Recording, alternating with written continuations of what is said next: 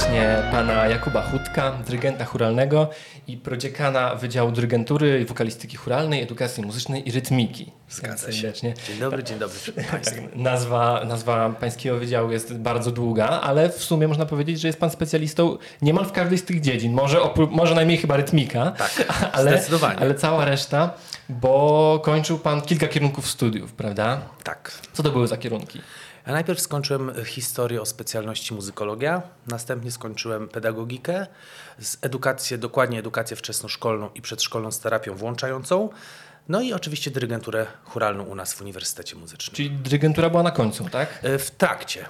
Aha, ale jako osta- ale... Chociaż dyplom ostatni miałem w, w tym samym roku, co prawda, co z pedagogiki, ale y, ostatni był dyplom mój, magisterski, to właśnie z dyrygentury. Mhm.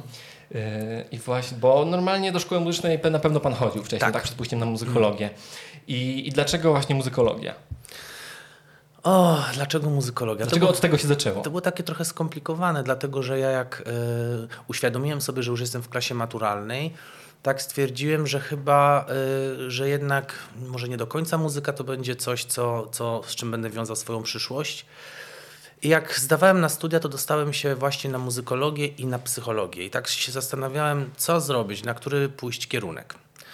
Ale tak pomyślałem, że, że, że psychologia, wtedy taki boom było na psychologię, bo to takie są boom na różne kierunki, prawda? To marketing był i zarządzanie, potem właśnie psychologia. No i postanowiłem, że pójdę na tę muzykologię. Okay. Po prostu. Okej, okay, bo u nas na uczelni mam wrażenie, że jest pan tu głównie znany, chociaż teraz już może mniej, ale, ale jako wybitny po prostu nauczyciel pedagogiki, prawda? I tak każdy mówi o pedagogice z Hutkiem i, i, i jakby, on, jakby marzył pan o tym, żeby uczyć ludzi, czy to wyszło jakoś przez przypadek? To znaczy, ja zawsze miałem takie tendencje do tego, żeby uczyć. Lubiłem to i nawet jak byłem dzieckiem, to się bawiłem w nauczyciela, tam rozkładałem jakieś zeszyty, oceniałem te zeszyty. Jakoś tak mnie, bardzo mnie to kręciło, ale pedagogika zrodziła się na studiach, na dyrygenturze. Wtedy, wtedy robiłem licencjat i miałem zajęcia z pedagogiki z panią profesor Zofią Konaszkiewicz. I te zajęcia tak, tak mnie jakoś zaintrygowały, tak mi się spodobały, że, że, że kiedyś poszedłem do pani profesor, powiedziałem, że ja chcę studiować pedagogikę. I tak zaczął się nasz taki kontakt bliższy. I jeszcze w trakcie, kiedy byłem na studiach, pani profesor zaproponowała mi właśnie asystenturę w Katedrze Edukacji Muzycznej, którą wtedy prowadziła i ja się ochoczo zgodziłem. No i w trakcie te, tego, jak pani profesor mi zaproponowała, podjąłem studia, zacząłem studiować pedagogikę. W międzyczasie pani profesor do, poszła na emeryturę i no była, był taki, taki jakiś chyba wtedy przepis, nie pamiętam, że profesorowie już idą, osiągając wiek emerytalny, odchodzą na emeryturę, teraz to się chyba zmieniło. No i jakoś tak z automatu zaproponowano mi, żebym był tym panem od pedagogiki, za panią profesor, tak, za panią profesor Konaszkiewicz, co zresztą było dla mnie wielką radością, też wielkim wyzwaniem, bo bo w zasadzie zacząłem uczyć ludzi, których spotykałem na korytarzu wcześniej jako studentów, a potem się okazuje, że teraz ja ich będę ich wykładowcą. To, to ile lat pan miał, jak pan zaczął uczyć pedagogiki? Ech, och, panie Przemciu, mnie pan teraz zagiął. Muszę sobie przypomnieć, bo to było w dwa tysiące piętnastym roku miałem, y, obroniłem, y, znaczy miałem dyplom magisterski, no a zacząłem uczyć od dwa tysiące czternastego. No w każdym razie uczył pan jakoś prawie swoich tak, rówieśników, tak? tak? To, znaczy no to sensie. Miałem z dwudziestu, nie wiem, może osiem, jakoś tak, dziewięć lat. Jakoś no tak, tak no to rzeczywiście, niektórzy studenci pewnie byli starsi no, nawet. No nie? Niektórzy do tej pory są, zwłaszcza z pedagogiki. Zauważyłem coś, no zresztą, no, no a też, ale też yy, po pani Konaszkiewicz też było spore wyznanie, tak? No pani Konaszkiewicz jest autorką wielu, wielu znakomitych prac, prawda, edukacji Owszem. I muzycznej i ogólnej, także to pewnie było duże wyzwanie, nie? To było bardzo duże wyzwanie, na szczęście jakoś tak yy, yy, się poukładało, że z panią profesor mieliśmy bardzo dobry kontakt jako powiedzmy yy, mistrz i uczeń, prawda, ale też mieliśmy taką relację i mamy taką relację yy, taką przyjacielską, w związku z powyższym o wszystko mogłem zapytać. Pani profesor mi y, też pomogła w organizacji odpowiedniej literatury do, do wykładów.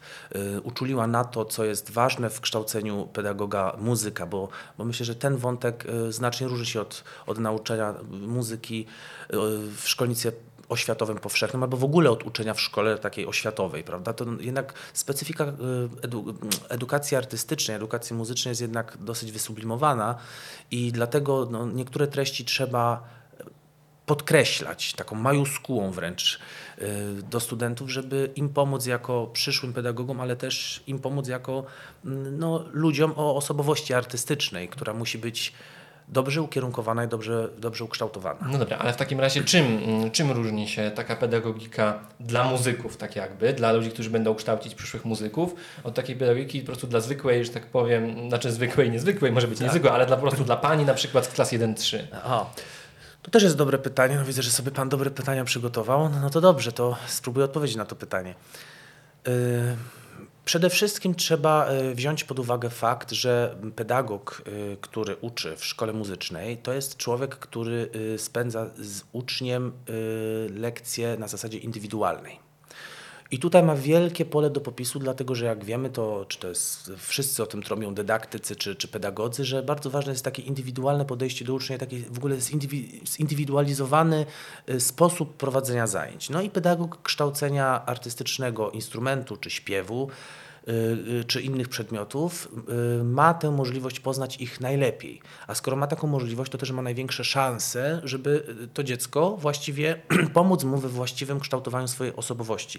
Ale nie tylko tej osobowości artystycznej, o której się mówi, że jest osobowość artystyczna, prawda? Ale też tej osobowości, jak on jako człowiek, jako byt, prawda? Takiego jego całościowego, holistycznego podejścia do tego człowieka, żeby nie było tak, że jest super ukształtowany artystycznie, prawda? Czyli jest wybitnym specjalistą w swojej dziedzinie, ale na przykład jest wykolejony osobowościowo jako człowiek, albo jest degeneratem, albo z nim nikt nie chce mieć nic wspólnego, nie chce z nim grać, nie chce z nim śpiewać, bo jest po prostu typem ciężkim. I pedagog ma taką możliwość, dlatego właśnie zawsze pani profesor podkreślała, że te wątki pedeutologiczne związane z osobą nauczyciela są niezmiernie istotne w prowadzeniu wykładów i ja też na to nakładam taką dużą, że tak powiem, siłę, żeby, żeby studenci no, poznali tę literaturę, te zagadnienia i, i, i no, mieli tę możliwość jednak kształtowania siebie tak holistycznie, a nie tylko artystycznie. A czy są jakieś, jakieś takie szczególne zagrożenia, które właśnie czyhają na takiego muzyka w trakcie rozwoju, na takiego młodego muzyka, który powiedzmy idzie sześć czy siedmiolatek do szkoły muzycznej, no i potem wychodzi z uczelni mając lat dwadzieścia pięć i cały czas praktycznie miał kontakt z muzyką non stop, prawda? I jakie są te Oj, jakieś takie zagrożenia mnóstwo, w tej drodze? Mnóstwo jest zagrożeń, dlatego że znaczy trzeba to podzielić na takie trzy kategorie, tak mi się wydaje. Pierwsza kategoria to jest dom, czyli rodzina, to otoczenie najbliższe, czyli te wszystkie instytucje, teraz będę mówił o tych instytucjach wychowania dziecka, czyli dom, również szkoła, jak i nauczyciele, no i grupa rówieśnicza, prawda, czyli koledzy. I y, tych zagrożeń jest mnóstwo, dlatego że jak wiemy, y, my muzycy, kształcenie artystyczne jest kształceniem trudnym. Szkoła muzyczna to nie są zajęcia dodatkowe. To jest, to jest szkoła, to jest normalnie druga szkoła. Tych obowiązków jest bardzo dużo. Dzieci y, mają możliwość kształtowania y, wielu y, takich wartościowych y, y, dyspozycji w swoim życiu, jak kształtowanie woli, kształtowanie zdolności do wysiłku, kształtowanie y, takich w ogóle postaw y, współpracy z, z rówieśnikami, z grupą. Ale odpowiadając tak szczegółowo na, na pana pytanie, no to dlaczego powiedziałem, że dom, y, szkoła i grupa rówieśnicza? Dlatego, że y, różni rodzice posyłają dzieci do szkoły muzycznej. Czasami to jest tak, że rodzic jest muzykiem no i widzi naturalnie tę kontynuację jego, y, jego y, prawda, no, y, dorobku życiowego w postaci, że moja córeczka to teraz też będzie y, na przykład grała na altówce, prawda, bo mamusia gra na altówce albo tatuś. I czasami jest tak, że, że dziecko nawet nie wie, czy ono chce, no ale cały czas wychowuje się wśród tej muzyki, więc dla niego to jest proces naturalny. Tylko popatrzmy na to z perspektywy dziecka. Dla niego to jest naturalne, ale on nie widzi jakiejś innej alternatywy, dlatego że yy, no, jest wśród tego cały czas wychowywany, prawda? On, on, on wie, że to jest coś naturalnego. I niektórzy rodzice naciskają bardzo na to kształcenie artystyczne, ale z jednej strony to dobrze, bo nikomu to nie zaszkodzi, bo kształcenie muzyczne nikomu nie zaszkodzi, bo rozwija wiele, dyspo- przecież literatura o tym mówi bardzo bogato, że kształtowanie właśnie, kształcenie muzyczne sprzyja rozwojowi intelektualnemu, no, uwrażliwia na, na tę sferę estetyczną w życiu człowieka, prawda? No więc jeżeli, taki, jeżeli takie dziecko idzie do szkoły muzycznej, bo, bo musi, to no to tu się zaczyna pytanie, gdzie jest y, gdzie jest realizowane to, co ja chcę, a gdzie jest realizowane to, co chce mama czy tata.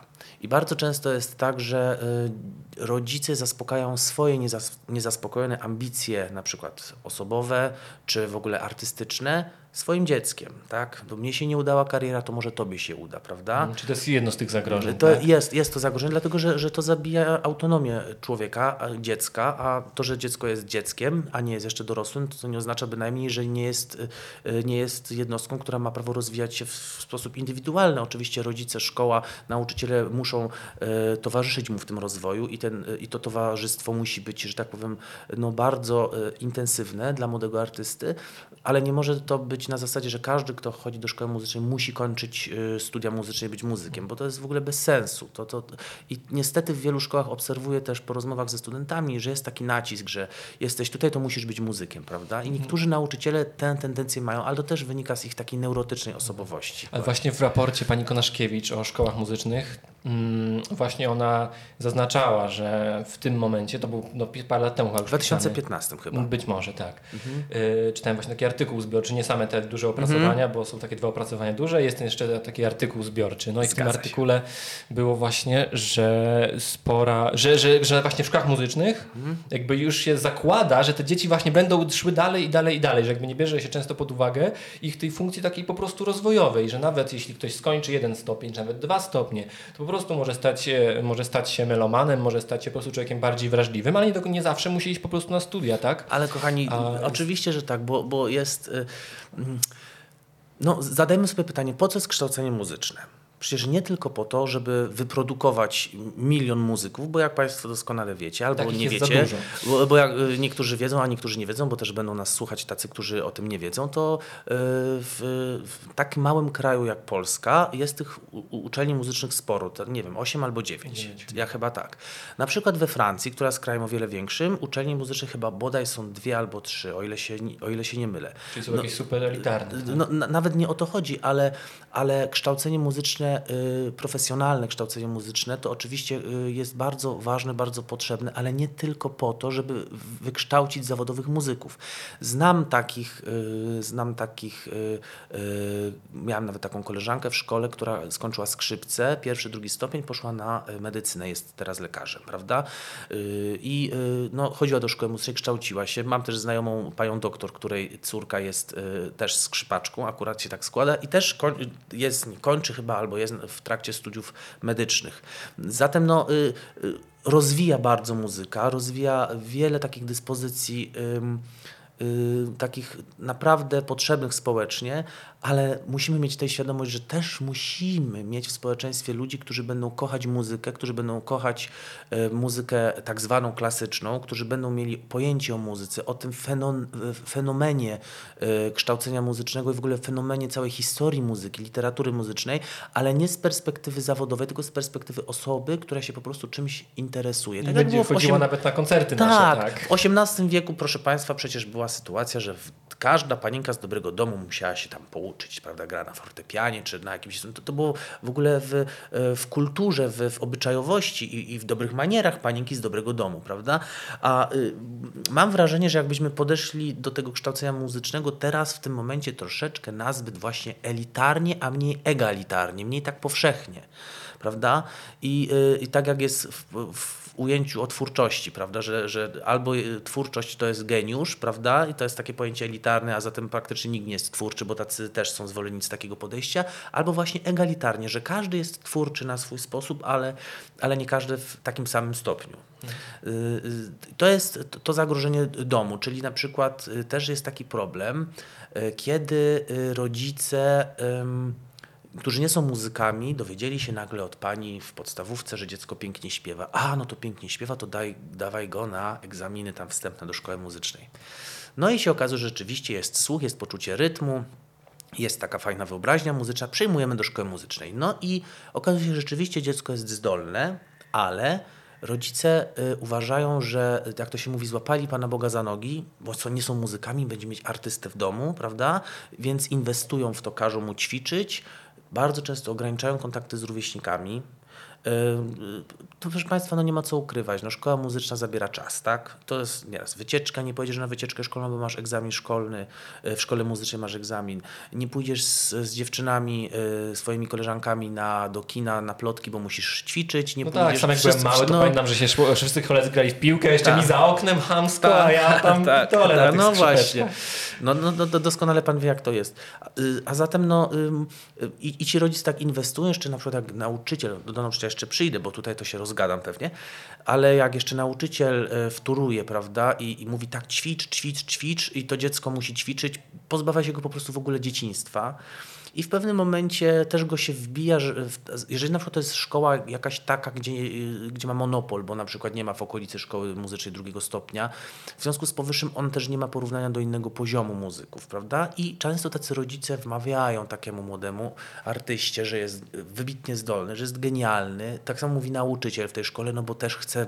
prawda, mieć tutaj jakiś sukces swój pedagogiczny. Potem na przykład to, te, ten młody człowiek zdaje w końcu do tej szkoły wyższej, do Akademii Muzycznej czy do Uniwersytetu Muzycznego, do, do naszego na przykład i nagle jest bach, ściana, bo się okazuje, że jest, na, że jest wiele osób bardziej od niego zdolnych, że on wcale nie jest taki genialny, bo wbijali go w taki egocentryzm, prawda, taki, taki, takie zarozumialstwo, że on jest taki wybitny.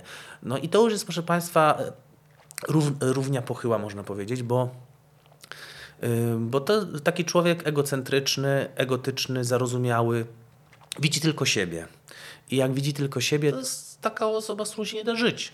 Po prostu, no, no, no kto chce mieć takiego kolegę, taką koleżankę, kto chce mieć takiego współmałżonka potem, prawda? I to są nierzadko osoby biedne. A poza tym też mają tendencję, jeżeli mają jeszcze taką, y, takie, takie, taką mają osobowość, y, no, taką skomplikowaną, mają podatność na zranienie w swojej naturze, prawda? No to mogą popaść w rozmaite zaburzenia psychiczne, od, od różnych depresji po zaburzenia odżywiania na przykład. I, i, no, i, i to naprawdę może też niestety potęgować środowisko rodzinne. To są te zagrożenia, które czyhają na młodego y, muzyka, jeżeli chodzi o dom. Mhm. Idziemy dalej. No to dalej. To idziemy do szkoły. Podobnie jest szkoła, tak? No to tutaj proszę drogich słuchaczy i widzów, y, tutaj można powiedzieć y, długo i krótko, ale postaram się powiedzieć krótko i zwięźle i na temat. Mianowicie nauczyciel, jego osoba, czy jego może osobowość i y, jego, jego sukcesy pedagogiczne, jego porażki pedagogiczne. Mówimy o szkole muzycznej. Mówimy tak? o szkole muzycznej, tak, żebyśmy wiedzieli. Jeżeli nauczyciel podchodzi do swojego zawodu na zasadzie musiałam, musiałem mieć gdzieś etat, tak, bo, bo jest ciężko, no więc już poszedłem do tej szkoły muzycznej, już zrobiłem ten kurs pedagogiczny, prawda, no i gdzieś tam, no i idę do tej szkoły na zasadzie katorgi, ale ma państwową posadę, ma wakacje, ma ferie, no fajna sprawa, wieczorami, prawda, jeżeli to jest szkoła muzyczna z pionem ogólnokształcącym, no to może w trakcie dnia, ale jeżeli jest wieczorowa, no to do południa gdzieś tam może grać, w jakimś zespole pracować i tak dalej, po południu sobie idzie trzy razy w tygodniu na przykład, czy cztery do szkoły muzycznej.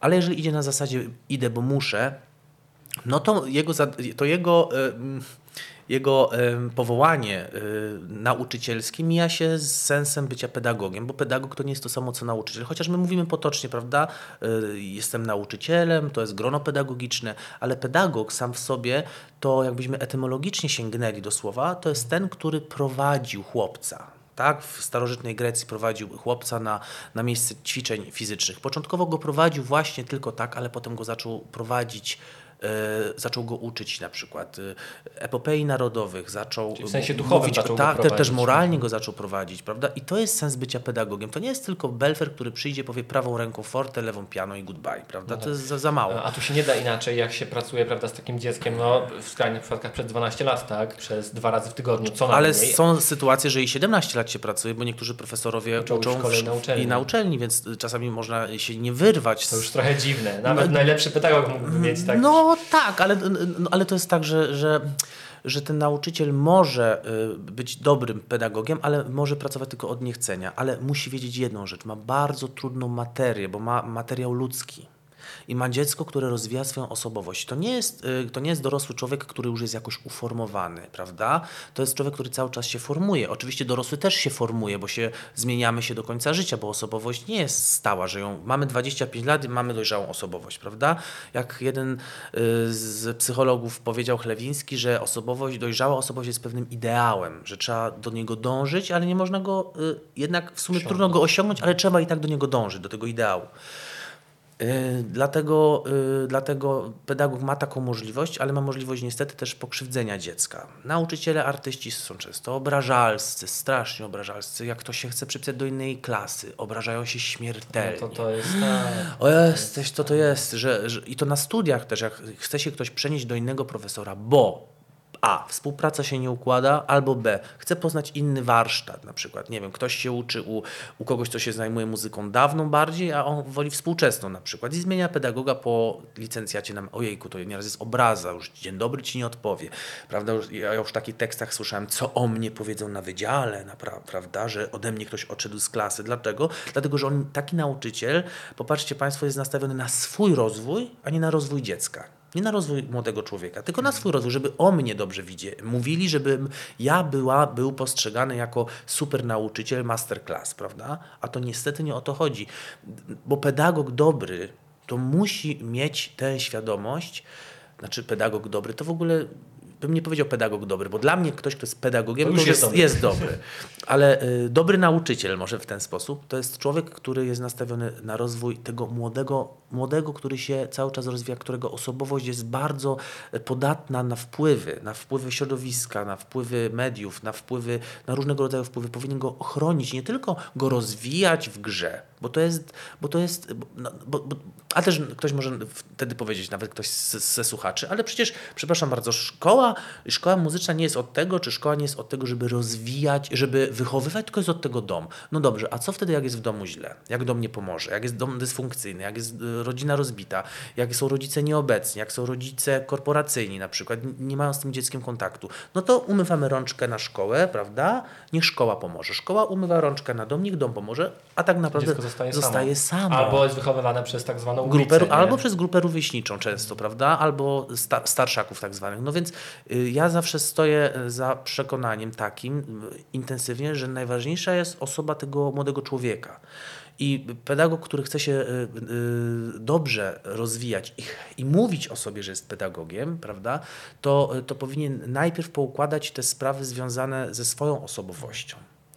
ze swoją osobowością, czy jest pogodzony z tym, że, że się mu nie udała kariera na przykład i że do szkoły idzie dlatego, że nie żeby zrealizować swoje niezrealizowane potrzeby i że działa z takim silnym napięciem motywacyjnym cały czas, że musisz, musisz, musisz, bo, bo, bo, bo musisz, prawda? Tylko podchodzi z takim podejściem, że, że ja chcę ci pomóc w twojej drodze, na tej zasadzie, prawda? To, to, to, jest, to jest bardzo ważne i bardzo cenne. I też się to na szczęście zdarza w wielu przypadkach. Jeszcze tylko może ostatnią rzecz w, w tej materii to, to powiem taką, że ym, ba, bardzo, też, bardzo czes, też często zdarza się tak, że nauczyciel jest dobrym, y, ten nauczy- że, że pedagog jest naprawdę wartościowy, ym, ale y, na przykład nie zrobił kariery jakiejś, świetnie uczy.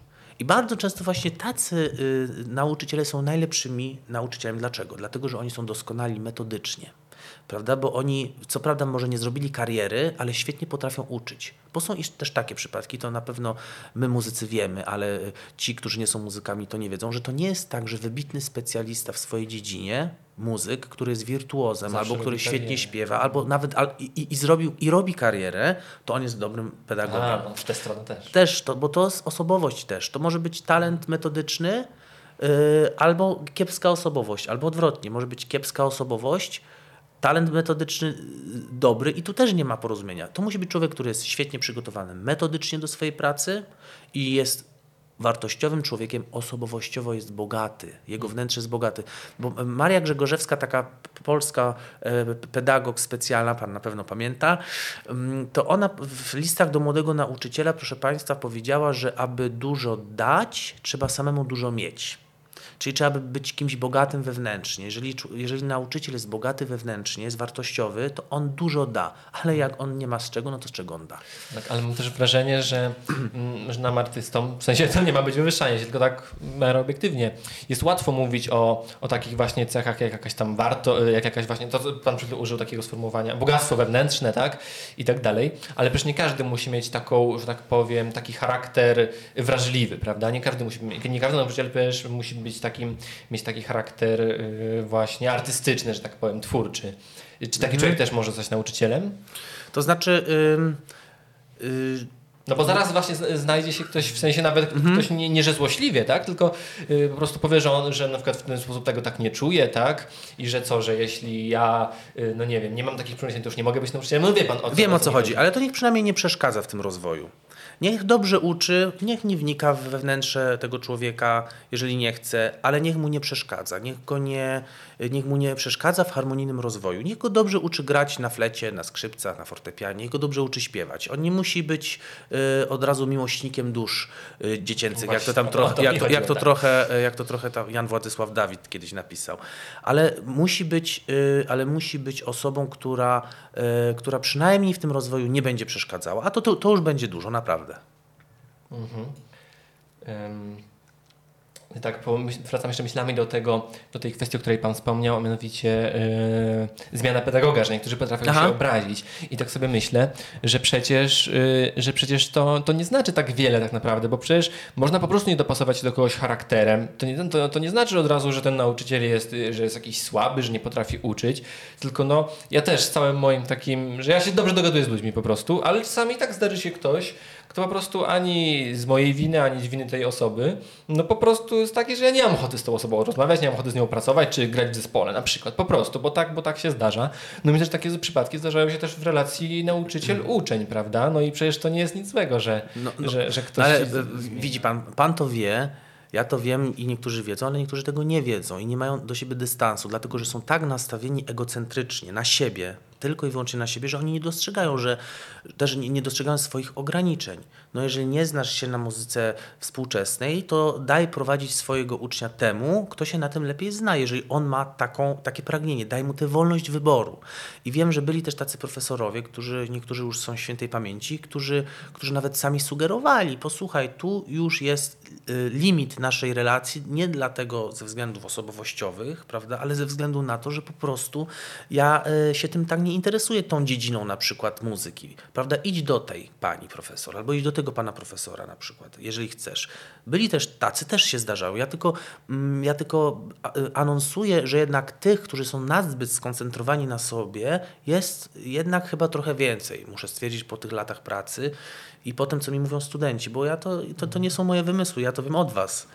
Po prostu i z rozmów z, pa- z państwem, więc to nie jest tak, że, że, że ja sobie coś, jakąś teorię ukułem i, i teraz się jej twardo, dogmatycznie trzymam. Nie, ja to po prostu, ja rozmawiam z, ze studentami, ja wiem, co się dzieje też w ich życiu, jeżeli chodzi o kwestię właśnie wyboru y, nauczyciela, zmiany nauczyciela, prawda? To, to jest właśnie bardzo, bardzo skomplikowane, czyli ten mm, osoba nauczyciela może pomóc bardzo w rozwoju muzyka jako człowieka, ale może też go na, na, nawet i zniszczyć.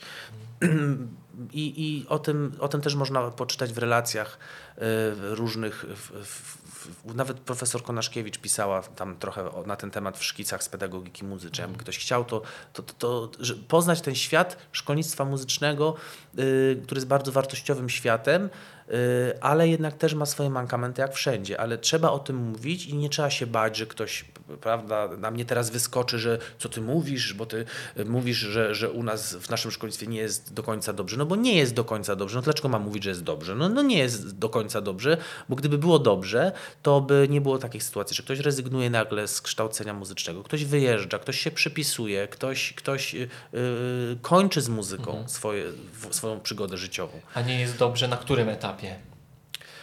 To znaczy na każdym etapie. Bo, yy, zoba- na, bo trudno jest powiedzieć, no, yy, bodajże Flesch, taki skrzypek yy, niemiecki, który chyba w tysiąc dziewięćset czterdziestym czwartym roku umarł, więc to już trochę było Początek czasu. Tak, wieku. tak, ale on w latach dwudziestych wydał taką książkę metodyczną, ale bardzo dużo cennych uwag pedagogicznych tam napisał w tej książce. I on napisał o pedagogu elementarnym. że to jest taki pedagog, który jest najbardziej potrzebny w tym pierwszym etapie kształcenia, dlatego że on uczy doskonale techniki, jest cierpliwy, jest dobry metodycznie i on właśnie mówił również w swojej książce, że bardzo często daje się prowadzić dzieciaki, takie, które dopiero rozpoczynają przygody z muzyczką, niedoświadczonym nauczycielom. Czy to znaczy, że młodym? Niekoniecznie, bo ja znam młodych ludzi, którzy świetnie uczą, ale niedoświadczonym, to znaczy takim, którzy po pierwsze nie, nie, mia, nie mają praktyki w żadnym stopniu, a poza tym nie mają tego talentu pedagogicznego, bo, bo jest coś takiego jak talent mhm. pedagogiczny, to, to, to, to, to jest niewątpliwie. W drugim stopniu różne rzeczy się mogą dziać. To jest ciężki okres w życiu młodego człowieka, bo to jest okres adolescencji najczęściej, czyli to jest ten czas, kiedy dziecko dojrzewa. Trudny czas, różnie to przechodzą dzieci, różnie przechodzą to rodzice z dziećmi, ale no to jest czas, kiedy jest burza hormonów, kiedy przestaje, kiedy, kiedy zmienia się nasze ciało, nie, niektórzy tego nie akceptują, prawda? No, zaczynają się jakieś pierwsze związki, jakieś miłości, jakieś trudności, potem dochodzi już takie, taki poziom rozwoju też intelektualnego, też masz coraz większą świadomość siebie, zastanawiasz się nad sensem swojego życia, co teraz będziesz robił, czy pójdziesz na studia muzyczne, czy nie pójdziesz na studia muzyczne, że twoje życie jest bez nadziejne, że ty nie, że i są różne takie obawy, dlatego ten drugi stopień, ten okres też jest ciężkim czasem, dlatego tym bardziej potrzeba pedagoga, który będzie, który będzie takim, takim mentorem, który tak wspomoże, wesprze młodego człowieka w jego dalszej drodze. No a na studiach to, to bywa bardzo różnie, prawda? Można trafić na kogoś, z kim się dogadasz, można trafić na kogoś, z kim się nie dogadasz. Ja jakoś tak miałem szczęście w swoim życiu, że trafiałem na osoby, z którymi się jakoś zawsze potrafiłem dogadać i myślę, że to po prostu też miałem dużo szczęścia pod tym względem i, i I to też jest ważne, bo od tego zależy, czy chcemy związać swoje życie z muzyką, czy nie. Ale teraz pan bardzo dużo opowiada, co jest zresztą bardzo istotne, o tym czynniku ludzkim, prawda? Mm. Tym, że może się trafić taki nauczyciel, że może trafić się taki uczeń, taki rodzic i tak dalej. A czy może są jakieś problemy bardziej systemowe, można by to tak określić? Czy jakieś pan dostrzega? No, no dostrzegam, oczywiście, że dostrzegam, ale... No, y- To znaczy, czy nie może pan o tym mówić? Znaczy nie, tak? no dlaczego mam nie, nie znaczy przede wszystkim, przede wszystkim jak jeszcze sprzed tego czasu teraz trudnego, to zdarzało się, że jeździłem do szkół muzycznych w Polsce tam ze szkoleniami dla nauczycieli. I, on, I zwłaszcza w mniejszych szkołach grono się skarży na to, że przychodzą jakieś wytyczne. Znaczy praktycznie to zawsze byłem na początku atakowany, bo przyjechał pan z Warszawy, nie? Tam z góry, który decyduje. Ja od razu głowa w piasek, że ja, ja, ja o niczym nie decyduję, a poza tym nie jestem panem z Warszawy, bo ja nie jestem z Warszawy, ja jestem z południa Polski, nie z Warszawy, a teraz aktualnie mieszkam pod Warszawą, ale nie w Warszawie i nie czuję się warszawiakiem, ale... Ale proszę Państwa, skarżą się na przykład, że przychodzą jakieś wytyczne dotyczące egzaminu, że na przykład z kształcenia słuchu jakiś egzamin, który gra jakiś, na przykład gra waltornia, jakieś interwały, a oni w ogóle waltorni nie mają u siebie w szkole muzycznej, że dziecko syntetyczną waltornię może posłuchać najwyżej, prawda? Że skarżą się, że, że, że, ten, że, że to nie jest dostosowane do takich szkół peryferyjnych, które nie, nie, nie, nie kładą nacisku na rozwój muzyka zawodowego, tylko melomana, który pokocha muzykę, który będzie wiedział, kto to jest Bach i czym się różni, nie wiem, na przykład inwencja dwugłosowa od trzygłosowej, prawda, czy coś takiego, który przyjdzie chętnie na koncert, na przykład posłuchać jakiegoś, jakiegoś nie wiem, no, pieśni Schuberta, a nie pójdzie na koncert muzyki na przykład disco polo, prawda, który, który doceni to, że, że taka muzyka jest muzyką intelektualnie trudniejszą, prawda, bo to jest trudna muzyka, proszę Państwa, tak zwana klasyczna, nie?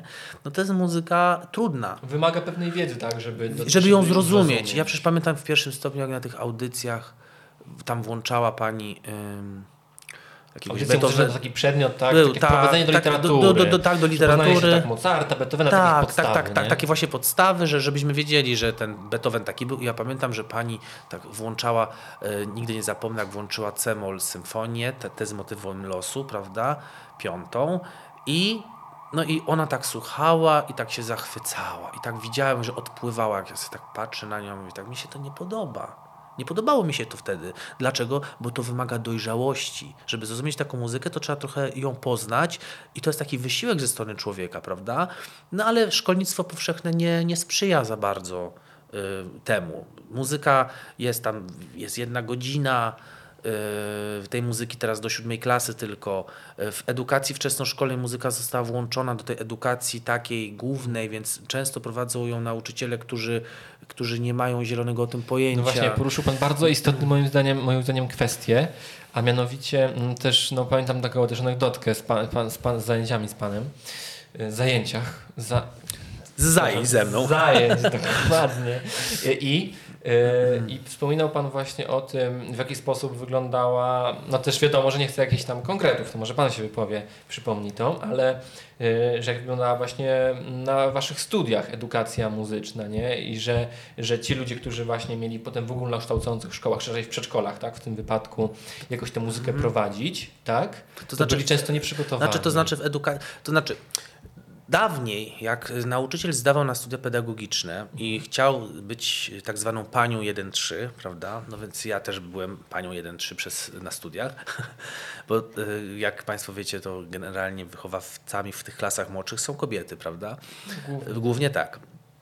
Kilku panów znam, ale, ale głównie to kobiety. To y, dawniej były normalnie egzaminy wstępne na te studia. I była też muzyka. I była, była, bo, bo y, mama mojej żony na przykład takie studia kończyła i ona normalnie na egzamin y, miała tam coś zaśpiewać, miała sprawdzone poczucie rytmu, nawet y, ona coś mi mówiła, chyba nawet gra jakaś była elementarna na instrumentach klawiszowych, a dawniej na przykład w liceach pedagogicznych, dawniej w liceach pedagogicznych, ile było muzyki, ile było grania na instrumentach i to szedł człowiek, który może nie miał wykształcenia formalnego, taki z liceum, ale, miał, ale był wykształcony. To nie jest sobie tożsame pojęcia, to nie są sobie tożsame pojęcia być wykształconym, a mieć wykształcenie. I po prostu one były przygotowane do tej pracy. A teraz na studia pedagogiczne, na, na, na, na, chyba na wszystkie, jak leci, yy, trzeba zdać maturę, lepiej albo gorzej i się człowiek dostanie na te studia. I nie sprawdzają, czy ona, ta kobieta, potencjalna pani od jeden do trzech, ma y, y, zdolności, znaczy ma jakiekolwiek uwarunkowania do pracy artystycznej, nie tylko muzycznej, bo też mówię o plastyce na przykład, nie? Czy nie ma? Nie sprawdza się tego. No to potem jak ona ma uczyć w takiej jeden trzy, prawda? Jeżeli sama o to nie zadba, jeżeli sama o to nie zadba, sama nie, nie, nie, nie, nie zatroszczy się o swój rozwój, to ona tym dzieciom muzyki nie da. Czyli ona nie wie, co to znaczy śpiewanie, co robi? Włącza piosenkę z płyty, która jest zresztą wątpliwa artystycznie i muzycznie, bo ja te piosenki kiedyś przysłuchiwałem, to teksty są tak ambitne, że nawet nie będę tu przytaczał. No tekst, ale warstwa muzyczna. Ale to, to tak, w ogóle niedostosowane do, do, do, do, do możliwości wokalnych dzieci. Te dzieci krzyczą, a nie śpiewają, drą się. Te pani, jeżeli już coś tam zaśpiewa głosem, to śpiewa na tym rezonatorze piersiowym, po prostu nisko. Te dzieci mają zaciśnięte gardziołka. Dla nich to też jest sygnał, że pani włącza, pani nie śpiewa, bo pani nie umie, czyli to jest trudne, czyli ja się wyłączam, bo ja panią naśladuję, prawda? No dobrze, ale takich kandydatów się nie sprawdza, ale potem na takich studiach pedagogicznych już nie ma muzyki, nie uczy się. Jest, tego? Znaczy jest edukacja muzyczna, tylko to też jest okrojone. Do, w zależności od, od niektórych uczelni, jak ja studiowałem, to mieliśmy, to mieliśmy akurat pani, która uczyła edukacji muzycznej, to, to był fachowiec, prawda? No ale proszę państwa, no z pustego i Salomon nie naleje. No jeżeli przychodzi osoba, która nie ma to kompletnie słuchu muzycznego, albo która, która nie jest w stanie żadnej aktywności muzycznej z dziećmi wykonywać podczas edukacji muzycznej w klasach, w edukacji tej wczesnoszkolnej, bo pani nie ma poczucia rytmu, bo pani nie ma głosu, no to jak ona zrobi nawet improwizację jakoś na, na dzwonkach chromatycznych, czy jak ona nauczy, no, no, no, na flecie może jakoś by nauczyła ze względu na to, że się nauczy, którym paluszkiem trzeba którą dziurkę zatkać, ale z tymi dziećmi nie pośpiewa, nie pomuzykuje, nie wyciągnie tego instrumentarium orfowskiego, nie, nie, nie, nie pogra z nimi. Nie, muzyka to będzie wtedy takie coś, no koniec, prawda? No i, i, i potem jest problem, bo, bo wyrastają dzieci, które słuchają muzyki, ale wątpliwej artystycznie, wątpliwej pod względem tekstu, pod względem muzyki, w ogóle melodii, pod względem harmoniki, pod względem wszystkiego, tandetnej, no i ta, muzy- ta tandeta nas zalewa zewsząd. Zewsząd. Muzyka jest bardzo często tylko do tej sfery estetycznej, jej wartość ograniczona. Zwróćcie państwo uwagę, wszędzie jest jej pełno jako taki miły dodatek. W autobusie niektórzy włączają, prawda, w, w centrach handlowych, w windzie, muzy- w żabce. Tak, w, w centrach handlowych, wszędzie. Dla wrażliwych uszu to jest po prostu męka czasami. Ja, ja, ja, ja chcę od tego nieraz odpocząć, a nie mogę. Wszędzie, w centrum handlowym, w sklepie, tym słyszysz to, w tym słyszysz tamto. Wszędzie jest ta muzyka, bo to jest tylko takie spłycenie tej, tej najpiękniejszej ze sztuk do, do, tylko do tej warstwy estetycznej, a to jest, uważam, że niesprawiedliwe dla samej muzyki, bo to muzyka to nie jest tylko warstwa estetyczna. I nigdy nie była, tak? To jest no z ostatnich lat też. Nie? No tak, taki, taki tak mamy powiedzieć. Czas. Niestety. No tak, to już tam... No dobrze, wspominał Pan, pan o rodzinie już teraz sporo.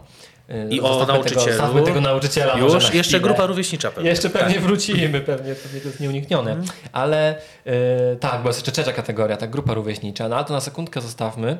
Tak jeszcze a propos rodziny, to w sumie ca- yy, tak zajrzałem sobie wczoraj jeszcze, jak się, jak się jak przed tym wywiadem z Panem, zajrzałem sobie jeszcze do zeszytu z pedagogiki, w którym mam wszystkie notatki pięknie uzupełnione. O, proszę I, bardzo. I w sumie zobaczyłem, że dwa semestry na trzy, które trwa pedagogika u nas na uczelni, to dwa pierwsze semestry poświęcone właśnie rodzinie. To są praktycznie same zajęcia rodziny, jeśli nie dotyczą bez, bezpośrednio rodziny, bo takie też zajęcia są, no to są takie, które dotyczą tak samo nauczyciela, co rodzica na przykład, prawda? A, a pytanie moje jest takie, czy, bo wiem, że Pan też ma dzieci, prawda? Mhm. I czy takie, czy wykształcenie pedagogiczne pomaga w wychowaniu dzieci? Czy właśnie, czy paradoksalnie może nie? To znaczy, jedna taka moja znajoma mówi, że najgorsi rodzice to psycholodzy i nauczyciele. Bo no, może coś w tym jest. Znaczy, to... Z Pana perspektywy. Znaczy, to, to, to, to jakże z mojej perspektywy to nie mnie to oceniać.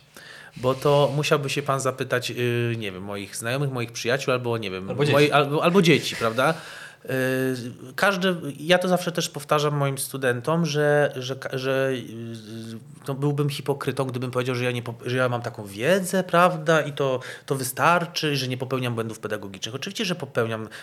Ja też się uczę, rodzicielstwa też się uczymy, bo się, ja jestem y, tatą pierwszy raz, prawda? W sensie, no, jest mi to dane raz i, i koniec.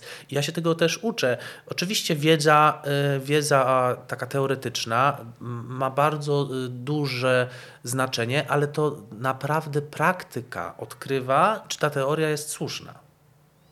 Bo, bo tak naprawdę no, pedagogika się rodzi z praktyki, a nie z teorii. Bo ktoś sobie może wymyślić jakąś teorię, a to ona za chwilę upadnie, albo się okaże, że to jest nieprawda. Po prostu najważniejsze to jest trwać przy dziecku i akceptować je takie, jakim ono jest. Prawda? Z, z bukietem jego przywar i z bukietem jego pięknych zalet. Znaczy pięknych zalet, zalet. Albo pięknych wad. Właśnie, albo pięknych wad. Dlatego, y, dlatego akceptacja to jest ta podstawowa, to jest ta podstawowa, m, najważniejsza postawa rodzicielska, pozytywna, to jest ta postawa akceptacji dziecka. Zresztą to jest jego potrzeba psychiczna dziecka, akceptacja. No, bez, bez tego y, dziecko nie może y, wzrastać war, jako, war, jako wartościowa osoba. No tak, jeśli dostanie od rodzica, to dostanie od kogoś innego, prawda? To no właśnie, no, dostanie tę akceptację, ale na pewnych jakichś na przykład warunkach, nie? I wtedy na przykład się może zacząć właśnie powoli wykolejenie takiego człowieka. Bo ja tak miałem na tych naszych zajęciach, no to naprawdę już tak gdzieś tam po kilku miesiącach to miałem takie myśli, że tak po prostu słuchając o tych wszystkich mechanizmach, które tam działają, bardzo często nieświadomie, że rodzice czasami w dobrej wierze coś potrafią zrobić. No, czy rodzice, czy nauczyciel, bo to bardzo często jest... Przenikały, tak, przenikają się te treści. I, i, I właśnie, że często nawet coś nieświadomie jesteśmy, jesteśmy w stanie tak wpaść. Znaczy jesteśmy, jeszcze nie jestem rodzicem, ale tak sobie wyobrażam, że nawet w stosunku do najbliższych, bo oni zawsze muszą być przez dzieci, ale jest tyle tych mechanizmów najróżniejszych, które rządzą naszym zachowaniem. Oczywiście możemy się im w mniejszym lub większym stopniu poddawać, tak, ale sama ta świadomość ich, mam wrażenie, że dużo daje, zresztą o tym Pan już powiedział. I takie myśli mi przychodziły do głowy, że taką wiedzę, element, elementarną wiedzę z pedagogiki, no powinien mieć każdy jeden rodzic. Po prostu każdy jeden rodzic powinien przejść taki kurs, nie wiem, na jakichś naukach przedmałżeńskich albo coś, na, taki kurs na, pedagogiki, na, ale to, a to my się uczyliśmy półtorej roku, a ja mam wrażenie, że to jest pięć procent tego, co tam jest w tej dziedzinie. To znaczy, d- dobrze Pan mówi, ja, to w ogóle ja uważam osobiście, nie dlatego, że y, sądzę, że to jest bardzo y, potrzebny przedmiot, ale ja sobie myślę, że na studiach zawsze powinno być przynajmniej taki, takie zajęcia z pedagogiki przez rok. I to dlaczego? Ze względów y, społecznych. Bo jaka będzie wiedza pedagogiczna rodziców, takie będzie ich wychowywanie. A jakie będzie ich wychowywanie, takie będzie mieć społeczeństwo. I na każdych studiach powinien być taki kurs pedagogiczny, nawet niech to nie będzie złożony z dziewięćdziesięciu godzin, czyli z trzech semestrów, niech to będzie przez rok, prawda, w ramach obowiązkowych zajęć, które, które są potrzebne, żeby były wątki dotyczące rodziny, dotyczące dziecka, dotyczące jego potrzeb, dotyczące yy, yy, sytuacji dysfunkcji, dotyczące sytuacji zaburzeń dzieci, dotyczące w ogóle yy, pewnych takich wątków związanych z ich rozwojem, prawda? No właśnie. właśnie. To, to jest bardzo ważne. No, wydaje mi się, że to jest utopia, yy, no ale, yy, ale i dlatego no... Yy, No dlatego nieraz jest tak, jak jest, że, że ktoś sobie nie zdaje sprawy z tych zagrożeń, które czyhają na dziecko. Nawet, nawet nie dopuszcza, że danie temu maluchowi tego smartfona to naprawdę nie jest dobra, to naprawdę nie jest dobre wyjście, że, że włączanie mu bez przerwy tablecika, byleby mieć święty spokój, to naprawdę też nie jest dobry pomysł, prawda? Że, że yy, yy, nie bycie z, z nim, tylko dawanie mu substytutów swojej obecności w postaci urządzeń multimedialnych, w postaci różnych gier i tak dalej, i tak dalej, to prowadzi do zubożenia jego po pierwsze intelektu, poza tym prowadzi do jego y, zubożenia sfery społecznej, takiej grup, w grupie rówieśniczej, bo dzieciaki teraz, prawda, smartfoniki albo w grę grają, nie? Grał czas w grę, grę, grę, bo mamusia albo tatuś chcą mieć święty spokój, nie? Albo wyjeżdżają na wczasy, każdy bierze swojego laptopa i y, idą na plażę, a potem wchodzą do hotelu i każdy odpala swojego laptopa i robi swoje, nie? Nie ma rozmowy, znaczy nie to, że nie ma w ogóle, żebyśmy się źle nie zrozumieli, ale coraz częściej się to zauważa. To, to wystarczy popatrzeć, wejdźmy do metra, po prostu smartfon, smartfon, smartfon, no smartfon. Sam często siedzę w telefonie. No, no tak, ale... ale też jest co innego, jak się ma tą świadomość, tak, że się tam uwalniają poszczególne hormony, tak, że to działa tam dopamina, prawda, przy tym smartfonie, że to jest w pewien sposób uzależniające i tak dalej. Jak człowiek jest tego świadomy, to nawet tak, nawet dorosły już inaczej patrzy na to swoje używanie, tak, nawet dla dzieci to jest destrukcyjne często, nie? Tak. Albo jeszcze ta dyskusja wszechobecna, znaczy wszechobecna, przynajmniej gdzieś tam powiedzmy, jak ja czasami na to, na, się na to natknę, ostatnio rozmawiałem o tym z siostrą, dosłownie chyba wczoraj, że była świadkiem takiej dyskusji, że czy klaps to bicie, tak? Mhm. To też jest takie obecne, no gdzieś tam no, mi się to wydaje absurdalnym pytaniem, nie? A tu się okazuje, że ludzie naprawdę się, mają wątpliwość w tym temacie, nie? No to znaczy, no, są różne zagrożenia, ale o tym, o tym się powinno mówić. Powinna być taka społeczna y, świadomość tego, ale no, y, niektórzy podchodzą do swojego rodzicielstwa dosyć odpowiedzialnie i na przykład jak się dowiadują, że są w ciąży, no to jakąś książkę kupią, prawda, albo przed ciążą chcą poznać, ale generalnie to, y, są to, jest to literatura y, im potrzebna wtedy, żeby się nauczyć, jak się opiekować noworodkiem na przykład, albo jak w czasie ciąży sobie pomóc, jak mnie to, albo ta tam to boli, albo jak się przygotować do porodu. To też jest bardzo ważne. No ale jest poród, jest dobry poród, no i potem się zaczyna życie z tym dzieckiem, prawda? No i potem się zaczyna najważniejszy kontakt, kontakt, ta bliskość, ten dotyk, ten kontakt emocjonalny. Bo dziecko to jest taka kalka emocjonalna. Ono nie zrozumie jeszcze intelektem, bo ono jeszcze tak nie jest w stanie, bo to jest wbrew rozwojowi człowieka, ale dziecko wyczuwa emocje, prawda? To jest taka kalka emocjonalna, która te emocje wyczuwa. Po prostu. Zawsze też pani profesor Konaszkiewicz podkreśla na wykładach, że, że co nie możemy intelektem, to możemy spróbować poprzez emocje dojść do tego młodego człowieka, jakoś dotrzeć. Mm. Mhm. No właśnie. No tak, to są takie, to jest taka dziedzina. No, no też pan jest bardzo wymagającym nauczycielem, to warto myślę wspomnieć. I, tak, i mimo tego, ja? Eee. Wydaje mi się, że wydaje mi się, że tak. Ładnie pan zdał egzamin, bo nawet jeszcze wczoraj sprawdzałem w USOSie. Ładnie. To widzę, że nie tylko ja się szykowałem do wywiadu, tak? tak? Ale yy, no nie, no w sensie właśnie może to rodzić taki, no może właśnie albo nie powinno właśnie rodzić żadnego tutaj dysonansu, ale, ale gdzieś tam mo- można, mogłoby się wydawać, że z tym całym takim, yy, z tą pana taką energią i z tym takim ciepłem, z którym pan chodzi do studentów, co wszyscy na to niezaprzeczalnie potwierdzą, no właśnie idzie w parze jednak ta, to, te, te surowe wymagania i to, że to, że powtarzał pan wielokrotnie, że, no, że to, ten temat jest zbyt ważny, żeby, go, żeby, żeby, żeby tego nie wiedzieć. Ten temat też jest ważny i tak dalej. I, i czasami wiadomo, że wielu pedagogów ma takie skłonności, że uważał swój przedmiot za, za najważniejszy. A tutaj miałem takie czasami wrażenie, że, że to naprawdę było ważne, nie? To, co tam było. Znaczy, ja się, ja się cieszę, że jest taki odbiór. Tego nawet jak pan uczy, bo, bo sądzę, że dobrze, ale nawet same te tematy, które tam są, prawda? To znaczy, ja mogę powiedzieć, mogę powiedzieć obiektywnie i tutaj bez y, jakiejś fałszywej skromności, że ja nie uważam, y, że mój przedmiot jest najważniejszy, absolutnie, ale mi zależy na, na y, człowieku. tak jak na dziecku mi zależy, a pracuję z małymi dziećmi pracuję i pracuję z dorosłymi, w związku z powyższym mam, mam przekrój rozwojowy gatunku ludzkiego, to y, mogę stwierdzić, że absolutnie y, uważam, że te treści są ważne. Nie przedmiot jest najważniejszy, tylko treści są ważne, bo ja chcę pomóc młodym ludziom, którzy y, o, o niektórych rzeczach w ogóle pierwszy raz słyszeli, bo to jest tak zawsze, a pedagogika, no to czego tam można uczyć, nie?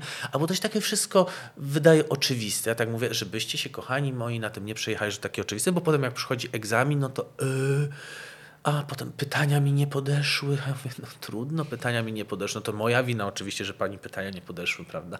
No i, i, i to, to nie o to chodzi, że, że jest najważniejszy, absolutnie nie, ale te treści są ważne, bo one dotyczą was. One dotyczą waszego rozwoju, waszego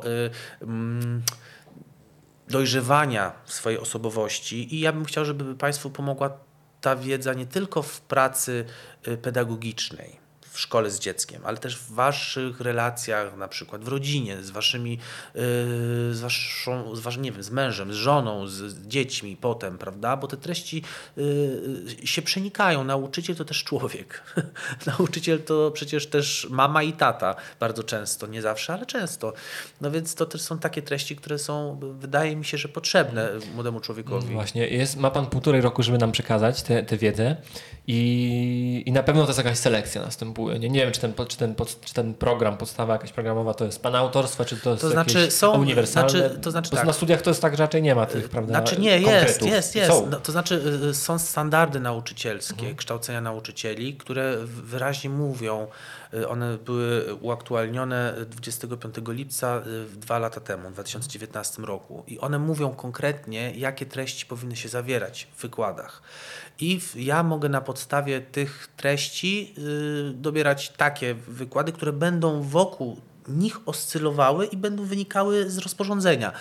Yy, jak ja to układam, to oczywiście zależy ode mnie, ale muszą być uwzględnione te, o których mówię, czyli też tam jak poruszam wątki związane z pedagogiką specjalną, prawda, no to, to też jest w standardach. Też uważam, że to jest bardzo Nie, ważne. Oczywiście.